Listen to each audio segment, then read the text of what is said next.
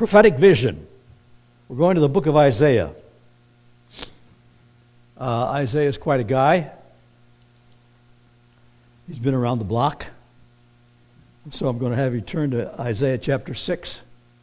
We're going to read the first eight verses. We'll have it on the screen so you can see it. We'll stay in Isaiah uh, and a couple of other places.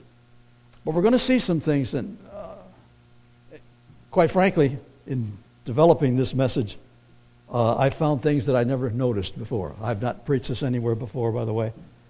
Uh, I'm starting, starting you with you. Uh, all that other stuff is old, and let's start with new, fresh stuff. So, Isaiah chapter 6, verse 1 through 8 says this In the year of King Uzziah's death. Now, remember, when we read, we look, we take pictures, we ask questions, we need to check attitude, we need to dig, we need to read between the lines. Something is going on very dramatically in these first eight verses. In the year of King Uzziah's death, I saw the Lord sitting on a throne. This is Isaiah talking. Okay? I saw the Lord sitting on a throne, lofty and exalted, with the train of his robe filling the temple. Get a picture? I'm seeing something that I haven't seen before, okay? Seraphim stood above him, each having six wings. With two he covered his face, with two he covered his feet, and with two he flew. So we've got some angels in this scene, okay? And one of the seraphims called out to another, saying, Holy, holy, holy is the Lord of hosts. The whole earth is filled with his glory. And the foundations of the threshold trembled at the voice of him who called out, while the temple was filling with smoke. I, you got to get some pictures here. You got to. Okay. Then I said, "Woe is me, for I am ruined, because I am a man of unclean lips, and I live among a people of unclean lips. For my eyes have seen the King, the Lord of hosts." Then one of the seraphim flew to me with a burning coal in his hand, which he had taken from the altar with tongs. Okay?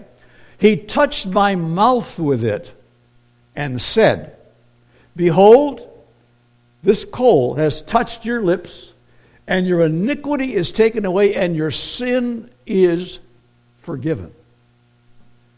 Then I heard the voice of the Lord. Remember the words, the, the timeline words, then, when? Then I heard the voice of the Lord saying, Whom shall I send? Who will go for us? Then I said, Here am I, send me. What a portion of Scripture. There are some key issues that we need to see and understand to bring this to light. And the first issue is that the king is dead. King Uzziah is dead. The politicians are dead. Hello? We need to understand who's on the throne. The king is dead, and the scripture will tell you that Uzziah was not a bad king. Okay? Isaiah is the prophet to all of Israel, but his boss, the king, is dead. And Israel has a problem. Chapter 1, verses 1, 2, 3, and 4.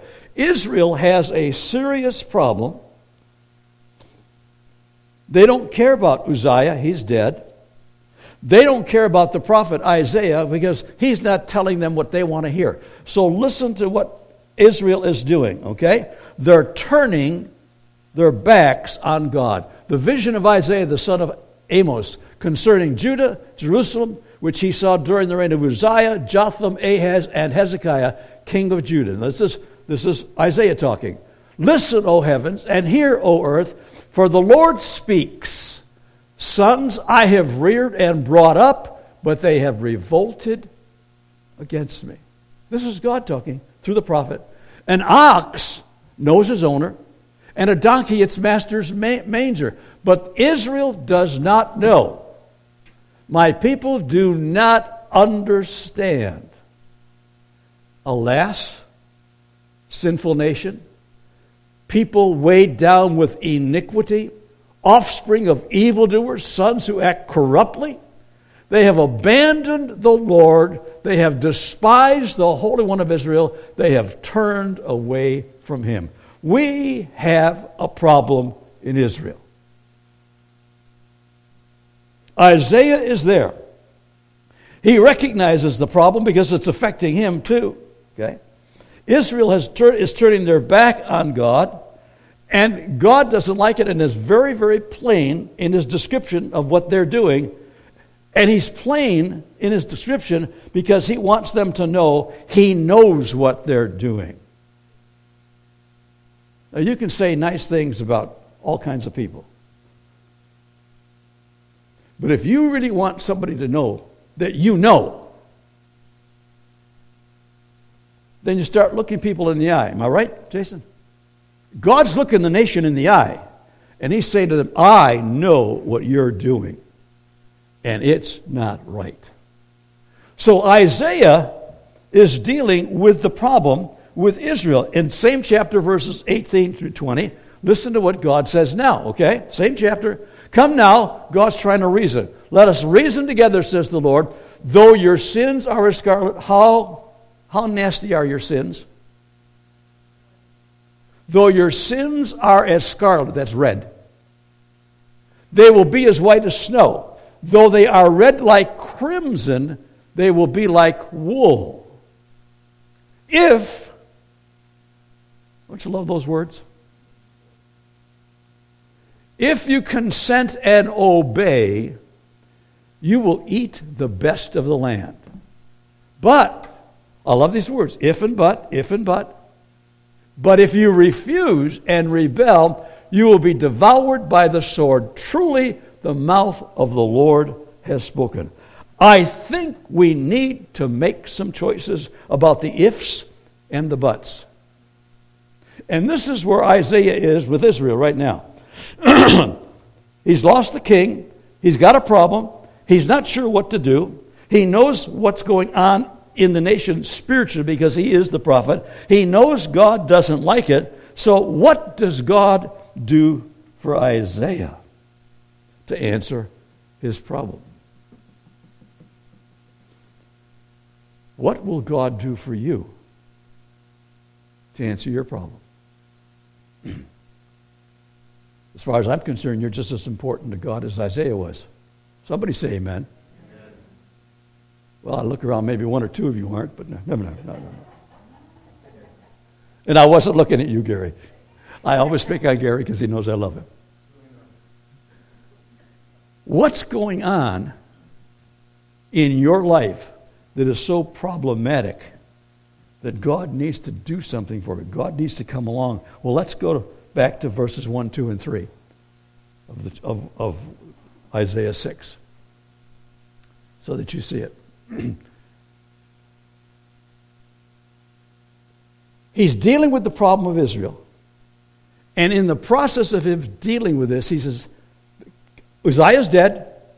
And now that Uzziah is dead, something is happening to me. I saw the Lord sitting on the throne. Uh, Isaiah sees this.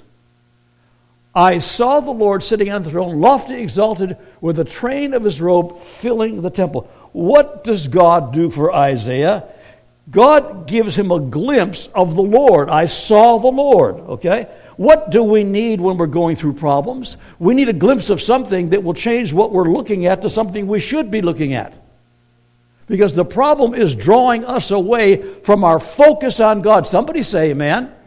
We do have problems, they happen. Listen, there's not a person in this room that hasn't gone through some things in, in their lifetime. And that will draw us away from our perspective of God and our view of God. And God knows that. So He says, I'm going to let something happen to Isaiah. I'm going to let him see the Lord, exalted, lofty, and the train of his robe is filling the temple. What does he see? He sees something that is totally different than what he's accustomed to. His spiritual eyes are suddenly opened, and he sees Jesus on the throne. Wait a minute, wait a minute, wait a minute. He sees Jesus on the throne, and Jesus is not born yet. Is it possible that what we need to deal with our problem is yet to be born? I'm not talking about natural birth. Is it possible that we are so far off in what we're doing in terms of what we should be doing that in order to correct us and bring us back in line that we need to see something that doesn't exist right now in our life i saw the lord sitting he sees jesus sitting on the throne. He's exalted, he is high, and the train of his robe is filling the temple. And guess what? The angels are worshiping him. And what did they say in verse 3? The angels are yell- shouting and doing wonderful things. And one called out to the other, This is the message from the angels Holy, holy, holy. Please write that down somewhere in your mind, in your spirit. Holy, holy, holy is the Lord of hosts. The whole earth is filled no, no, just some of the earth is filled with His glory. Some of us are living like God's glory is only minuscule. A little bit here, a little bit there. If I need it, maybe I run over here to the closet. I'm sorry. I'm sorry. Holy is the Lord. Holy is the Lord. And His glory fills the earth. Are you there? the message is this. The message, and we need to hear this, beloved. The message is the holiness of God. I don't think I've shared this, this with you. I've only been with you three weeks. Before my wife passed away, my habit of praying and my time of praying would be when I go to bed. I don't think I shared this with you. you know, my wife would just hit the sack Man, her head hit the pillow, she was asleep. I hated that. And I'd lay down, and thank God she didn't snore. Every once in a while she snorted, snorted just a little bit. And I'm laying down, and it's my time to pray. Okay, I'll accept that. Waking up in the morning would be the same thing, Gary. I'd be lying in bed, and I'm awake. And at those moments of time, it's very quiet, I begin to just talk to God. Just talk to God. And I got in the habit of waking up and saying, God, you're holy. I don't know where that came from. It, it came, God, you're holy.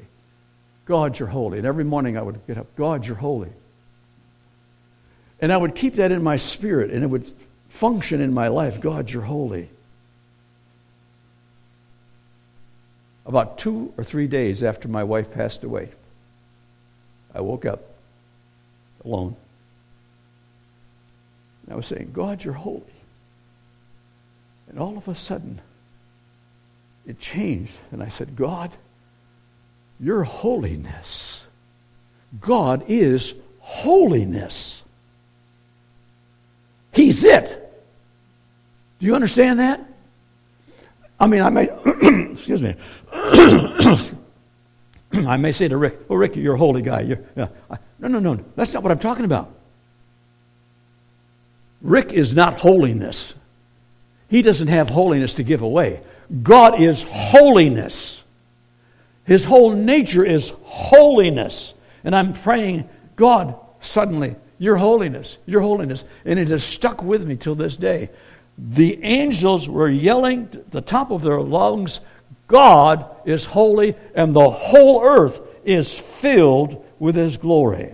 The message today for every day, for what you're going through. I don't care who you are. The message you need to hear is God is holy.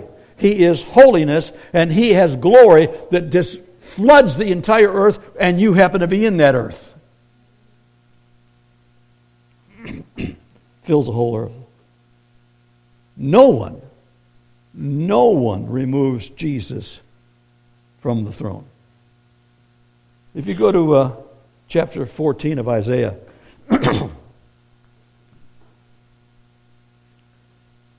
Satan didn't like it that Jesus was on the throne. Remember, Jesus was the Lamb of God slain when?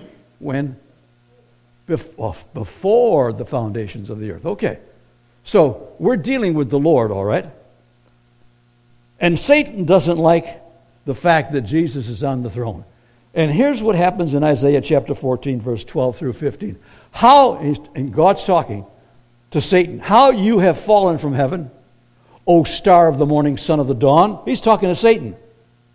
You have been cut down to the earth, you who have weakened the nation. Satan was the worship leader for heaven. His name was Lucifer. You had Michael, you had Gabriel, and you had Satan, uh, Lucifer, three archangels. And it was Lucifer's job to get you to worship and praise God. And he did. All the angelic hosts would worship with him as he led them in worship. And he's saying, You have fallen from heaven, star of the morning, son of dawn. You've been cut down to the earth, you who have weakened the nations. But you, Satan, said in your heart, I will ascend to heaven. I will raise my throne above the stars of God, and I will sit on the Mount of Assembly in the recesses of the north. I will ascend. Can you hear him? You hear Satan? I will ascend above the heights of the clouds. I will make myself like the Most High. Nevertheless, God says, it ain't going to work today. You will be thrust down to Sheol, that's hell, to the recesses of the pit. Satan refused to realize that God is holy, that he is holiness.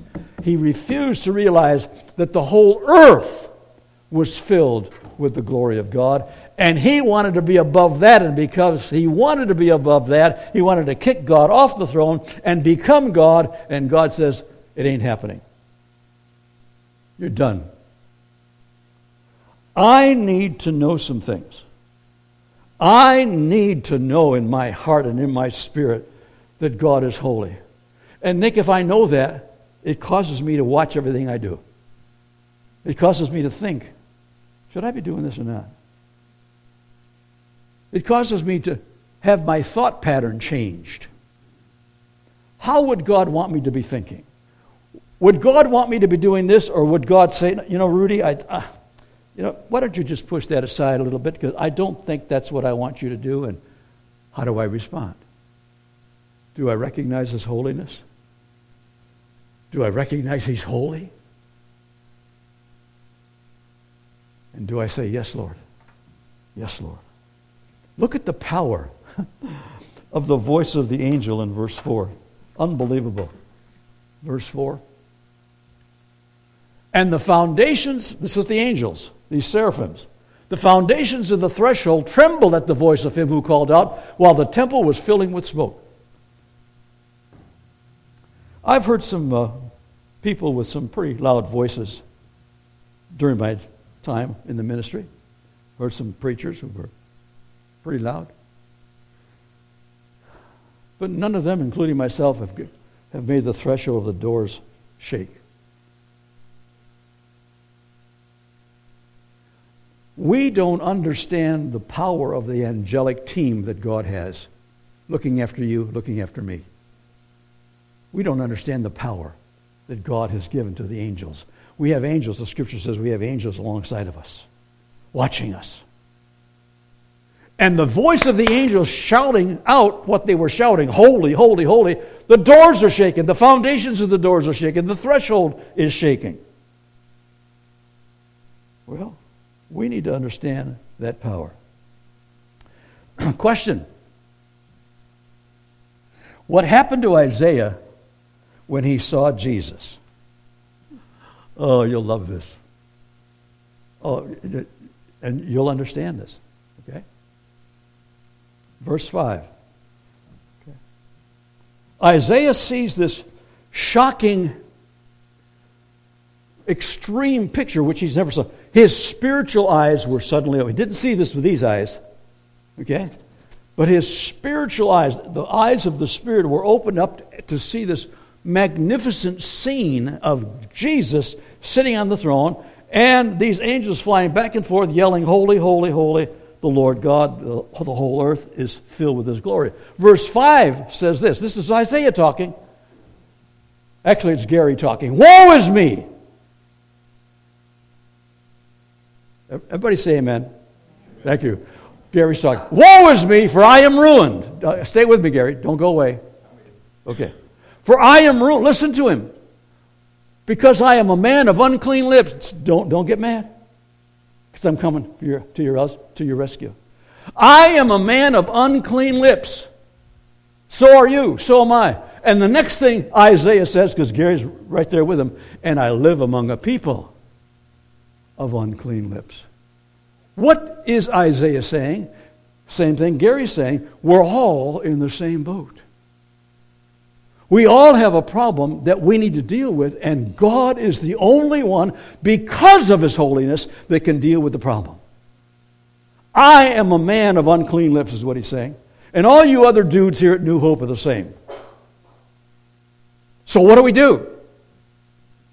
And why is he saying this? He says, For my eyes have seen the King, the Lord of hosts. Gary, you said that because God opened up your eyes. He, would, he never would have said that unless his spiritual eyes were suddenly opened up to see his own problem. And then, as you saw and I saw my own problem, we suddenly turned around and we realized we weren't alone. God opened up our eyes so that we could not only see what we needed, but what the rest of the world needed. Listen to me, New Hope. God needs to open up our eyes so that not only do we see what we need, but what this valley needs.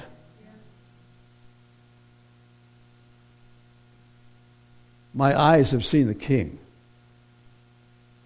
the Lord of hosts. He saw Jesus. And when he saw Jesus, Gary, he was devastated. Am I making any sense here? When you get a good look at Jesus Christ in all of his glory, and then you compare it to yourself, he was devastated. He felt ruined. He saw his own personal sin, and he saw Israel's sins. When are we going to see don't misunderstand this statement. When are we going to see the sins that they are what they are? I'm not talking about I should look at you and see your sin, but don't look at me and see mine. I'm not talking about that. I'm talking about when are we going to let the Holy Spirit open up our eyes so that we see actually what is going on around us and we take action because of what the Lord is showing us. This is what's happened to Isaiah. He sees himself. He is devastated, not only for himself, but he's devastated for Israel. Because Israel should be better than this. It's total exposure. I've said this before, and I think I've said it here. But God showed me some other things while I was lying in bed praying. And I would say to God, and I hope you hear me God, I can't hide anything from you. Hello? Do you think God is a dummy? Now, I might hide something from you, Rick. Okay? And you might hide something from me. I know you hide nothing from her because you'd be in real trouble. Everybody said amen. amen. Thank you. But see, we can't hide a thing from God. Zero. I can't hide my thoughts. I can't hide my actions. I can't hide my feelings about Rick or someone else. I can't hide from God. So it was total exposure. There was nothing, nothing that Isaiah could hide as a result of his revelation of Jesus Christ. He sees the king, verse 5, and he says he is the Lord of hosts. What are you seeing today? I'm not talking about when you look in the mirror. I'm asking you, what do you see today? Well, this is a revelation. There must be some importance to this revelation that Isaiah is getting, okay? And let's take a look at it, okay? His eyes are open now. And the importance of, his, of this revelation is this God is changing Isaiah's life. He's a prophet. But he is changing his life. He is changing his mission. He is changing his focus. How did this happen? We need to understand what's going on and what he sees and how he's attached to what is going on and how it's affecting him personally because the Bible tells us that that seraphim went over, got himself a hot coal, and went right, just flew right over to Gary and smacked Gary's mouth with that hot coal, and then said to Gary, All of the garbage that you've been involved with, and that's all of us, all of that, that that's what iniquity means. It's gone. It's gone. It's gone. It's gone. All of that stuff that you grew up with, you didn't like, you messed up here, it's gone. That hot coal hit our mouths, Gary, and the angel said, That iniquity is gone. And your sin is forgiven. Folks, that's all of us. That's every last one of us in this room. We need this revelation from God. I need my eyes opened. I need to see Him in His holiness. I need to feel the hot coal, that purifying coal that that angel took off of that fire and slapped it against my lips, your lips, and purified my life so much so that everything changed within me. This is what's happening to Isaiah. He said, Your iniquity is gone, your sin is forgiven. Wait a minute. Wait a minute. Isn't Isaiah a man of God? Isn't he a prophet? Yeah, but. Isn't Rudy Greco a preacher? Yeah, but.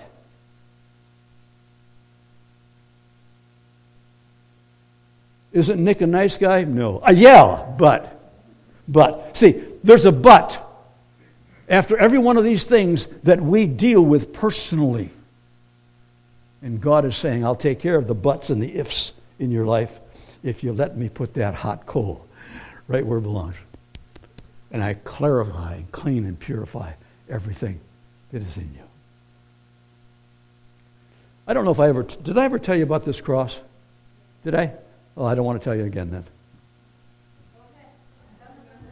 No, they don't remember. Okay. Years ago, when I was pastoring in California, and the, during the Jesus type movement, and people start wearing crosses. And I had a little $6 stainless steel cross. It was nothing.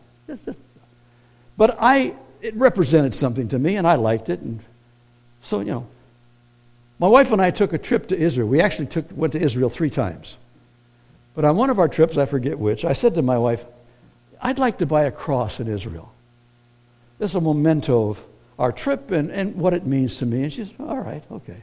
So if you've ever been to Israel, anybody been to Israel besides us? He Besides, if you get a chance, it's in the, it's, if it's in the cards. Okay. Well, let me tell you right now, they're going to take you to this place, this place, this place, and this place because they want you to spend money at this place, this place, this place, and this place. That's what the tour is about. How much money will you spend? So we went to jewelry stores, of course. Walked into this one jewelry store and we went to this counter and I saw this nice looking cross and it was absolute. I don't even have a. If you saw, if you see this, you'll notice this is not flat. It was absolute piece of flat gold. I mean, just skinny as can be, flat, no design on it whatsoever. And they had a little starburst right where the cross comes to together. That was it. 500 and some odd dollars. I went, huh? No way. Turned, we turned around walked out. Came back home to California. Had a man in the church where we had been on staff who was a jeweler.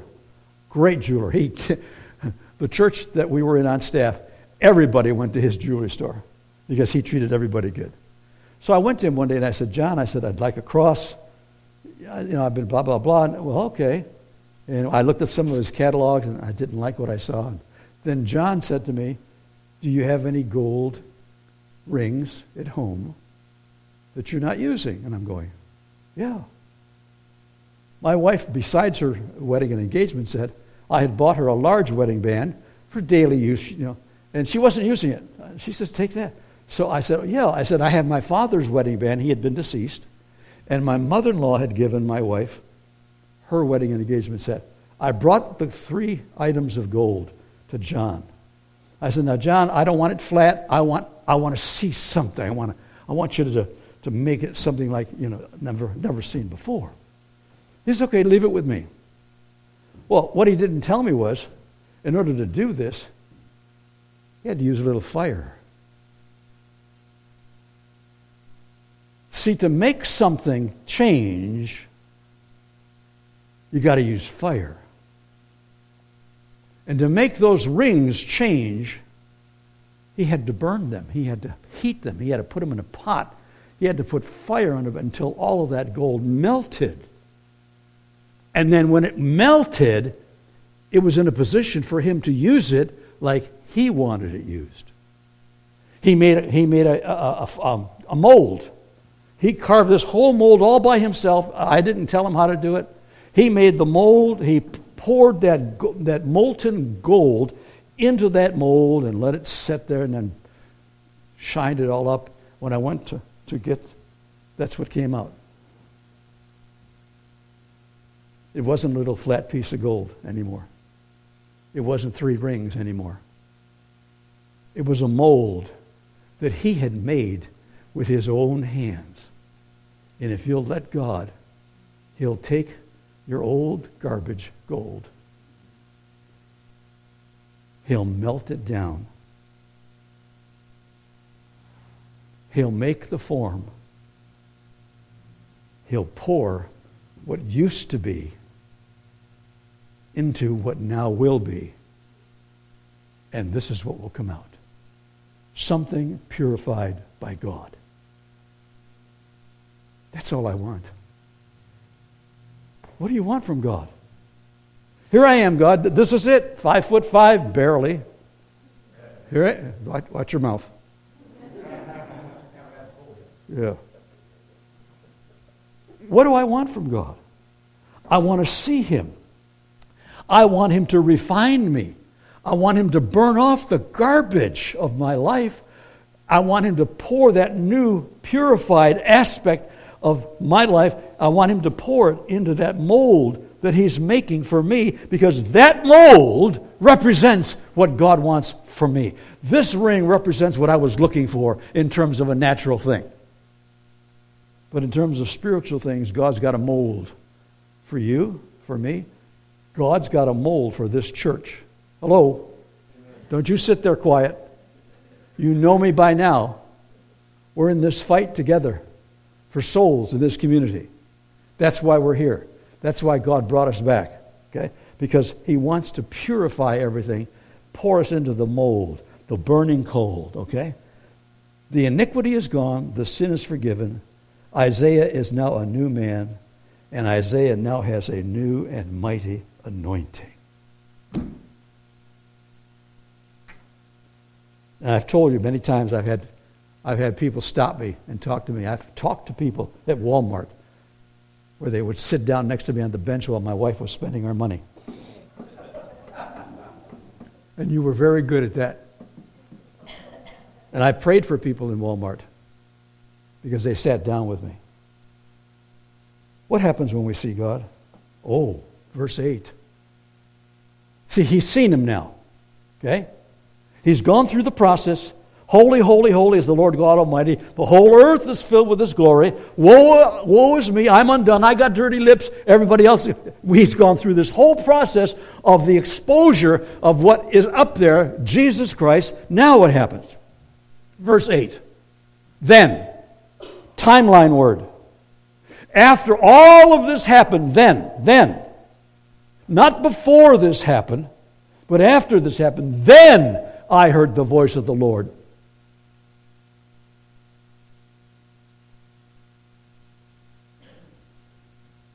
Do you really expect to hear the voice of the Lord if you're not interested in being burned up like gold? Are you really, really expecting God to say, Look at what I got for you? Man, I've got this deal going for you. You are going to be, uh, until you've allowed your gold that's kind of dirty to be refined. Then I heard the voice, then saying, Whom shall I send? Who will go for us? Then I send, then I said, Isaiah, Here am I, send me. It wasn't until after Isaiah saw the reality of the vision with his spiritual eyes wide open that only then did he hear God personally talking to him. And only then did he hear God saying, I've got a job for somebody to do. I just need to find the right person to do it. And all, all of New Hope said, We've got a job to do for God as a family. If you remember something, and I hope you don't forget me when I was here before, I emphasized how important it was for this church to be a family oriented church. Do you remember that? And you became a family church. You stood with each other. You stood behind each other. You had each other's back. You helped each other. God is looking for the strength of the family. And He is saying to me, I hear Him talking. Who's going to go? Who's going to do the job? What's going to happen here? And I hear Isaiah responding, I'm here. I'm here. God's looking. I'm almost through. Not quite. God's looking for messengers of life, folks. There are jobs to be done. And there needs to be an anointing for those jobs that need to be done. Here am I. That's what he said, verse 8. Okay, that's cool, preacher. You can say, Here am I. I don't want to say, Here am I, unless New Hope's going to say, Here am I. Did I say that right?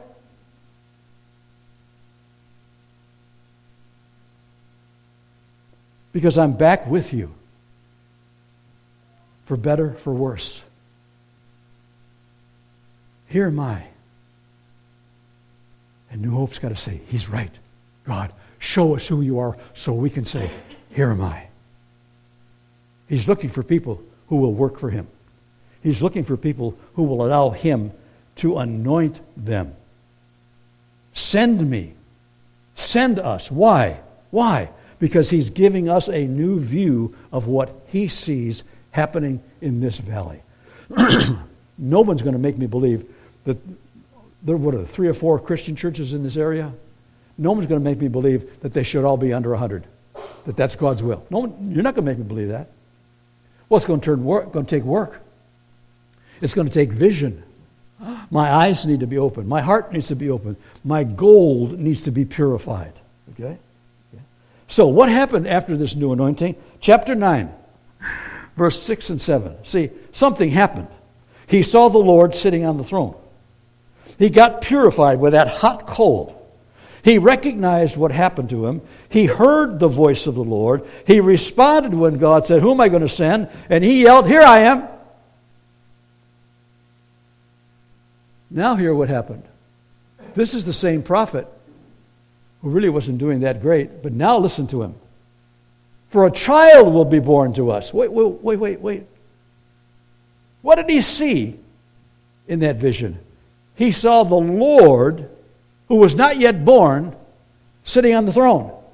For a child will be born to us, a son will be given to us, and the government will rest on his shoulders, and his name, Jesus, will be called Wonderful Counselor. Do you need some counseling? Wonderful Counselor, his name shall be Mighty God, Eternal Father, Prince of Peace.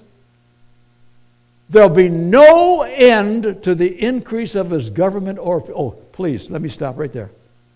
Did you, did you hear what I just read? He saw this vision of Jesus who's not yet born, and suddenly the Holy Spirit's making it very real to him. And one of the realities is this there will be no end to the increase of his government or peace. No end. As long as God is on the throne, as long as the angels are singing, Holy, Holy, Holy, the earth is filled with His glory, He is in charge, He is on the throne, and there'll be no end to His government. None. That's why I'm not worried about the crazies in Washington. They're going to have their day, trust me. I don't know where you are politically, I don't care. I just want right, I don't want wrong. There will be no end to, to the increase of his government or peace. On the throne of David and over his kingdom, he'll establish it, he'll uphold it with justice and righteousness from then on and forevermore. The zeal of the Lord will accomplish this. That's what Isaiah saw. This is the result of the anointing that came after he saw what he saw. We want God to anoint us as a family then and with the anointing that God wants to place in our lives, we can walk out the door, we can talk to our neighbors, we can run down to the store, get a pizza or get your gas, wherever you run into people, and you can look at them and they can look at your cross. Your life is your cross, not this. They can look at the cross of your life and they'll see it purified. And they'll stop and talk to you. Say, Rick, you got a minute? Yeah.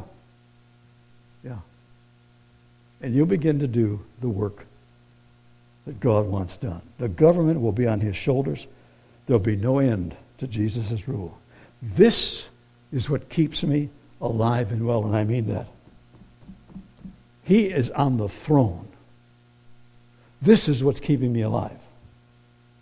He will stabilize everything according to His will. This is what I, I hang everything that I am and everything that I have on this, okay?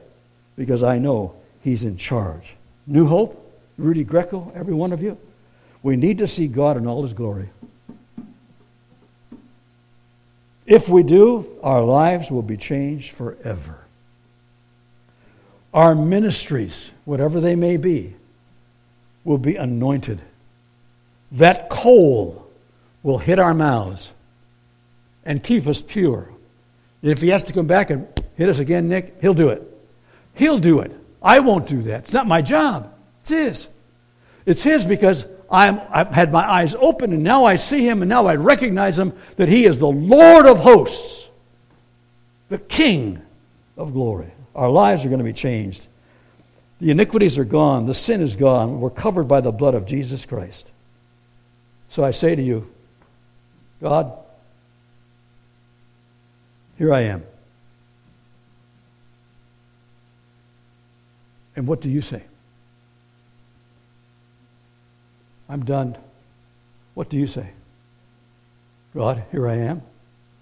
Uh, God, here I am only when I have time. I'm not trying to be funny here, nor am I trying to spank anybody. You know me better than that. I'm serious about what we're doing here, or I would not be here. God, what do you want? What's my job for today? I'm ready. Here I am. New hope. God, we're ready. Send us.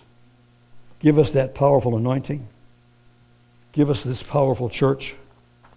And now we will begin to see what God sees. See, that's our problem. That's the problem in the ministry. Preachers go into an area and they say, Oh, I see this, I see this. Uh, have you figured out what God sees? What does God see in your life right now? Let me, let me be personal. Because every, every, everybody has something going on in their lives. You know that. Everybody has needs of one sort or another.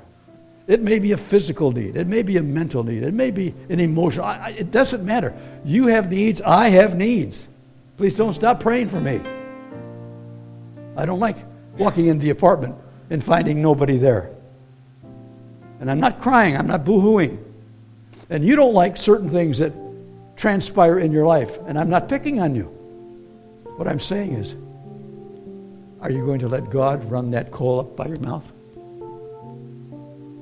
And drain all that unpure stuff out of you? What you thought was good gold, and it was just sitting around? God doesn't want us sitting around. God wants us doing something. God wants us loving each other.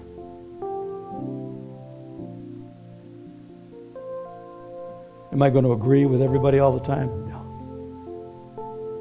Is Gary going to agree with, with me all the time? Absolutely. He doesn't dare disagree. Am I right? And you better agree with her all the time. I, I know. I already know. I got the picture. But together, Gary, together, man.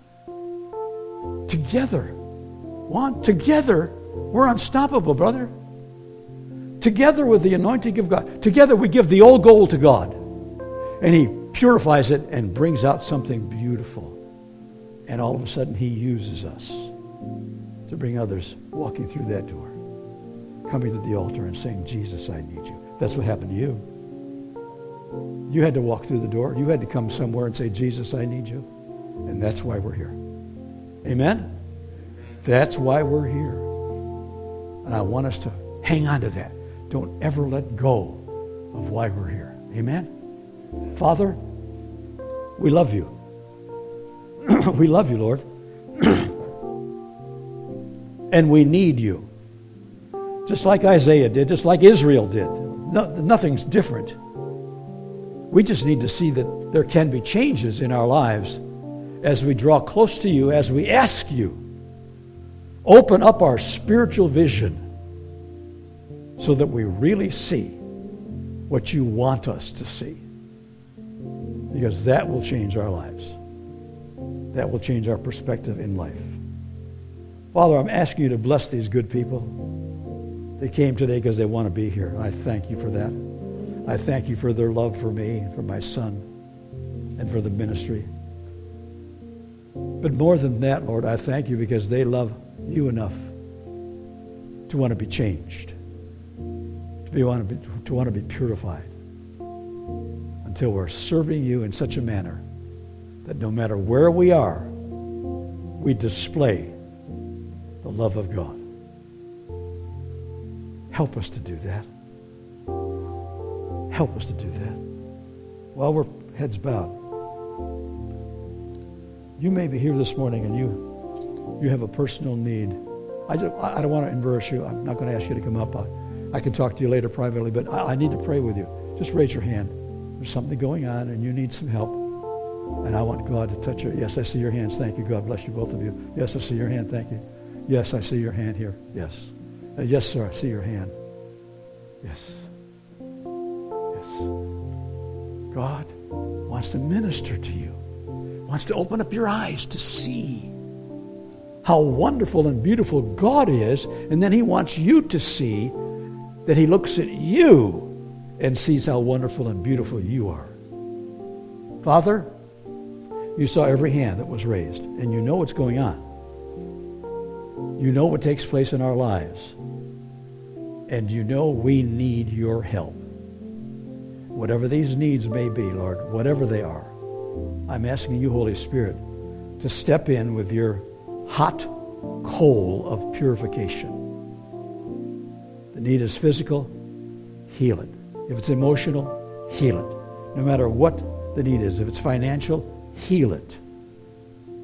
But let us know that you're the one doing the refining. For when it's done, we will sense a new anointing on our lives. Bless these good people. Strengthen them, I pray. We ask this in your precious and holy name.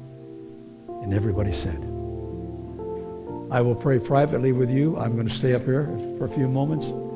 If you need to have me pray with you, I want to do that. I, I don't, you know, I don't embarrass you. That's not my job. But I want to pray with you. I understand we've got some goodies out here waiting for us. And we, I thank, you need to know this, folks. You need to hear me. I thank God for you. You welcomed us back as though we never left. Thank you. Do you hear my heart? Thank you. And just keep praying. We'll just move forward. God's got to help me. God's got to help you. God's got to help us all. But He'll do that if our eyes are open. Amen? So we've got some goodies. Please stay.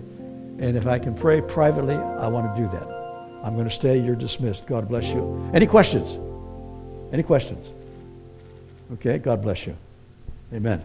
Love you guys.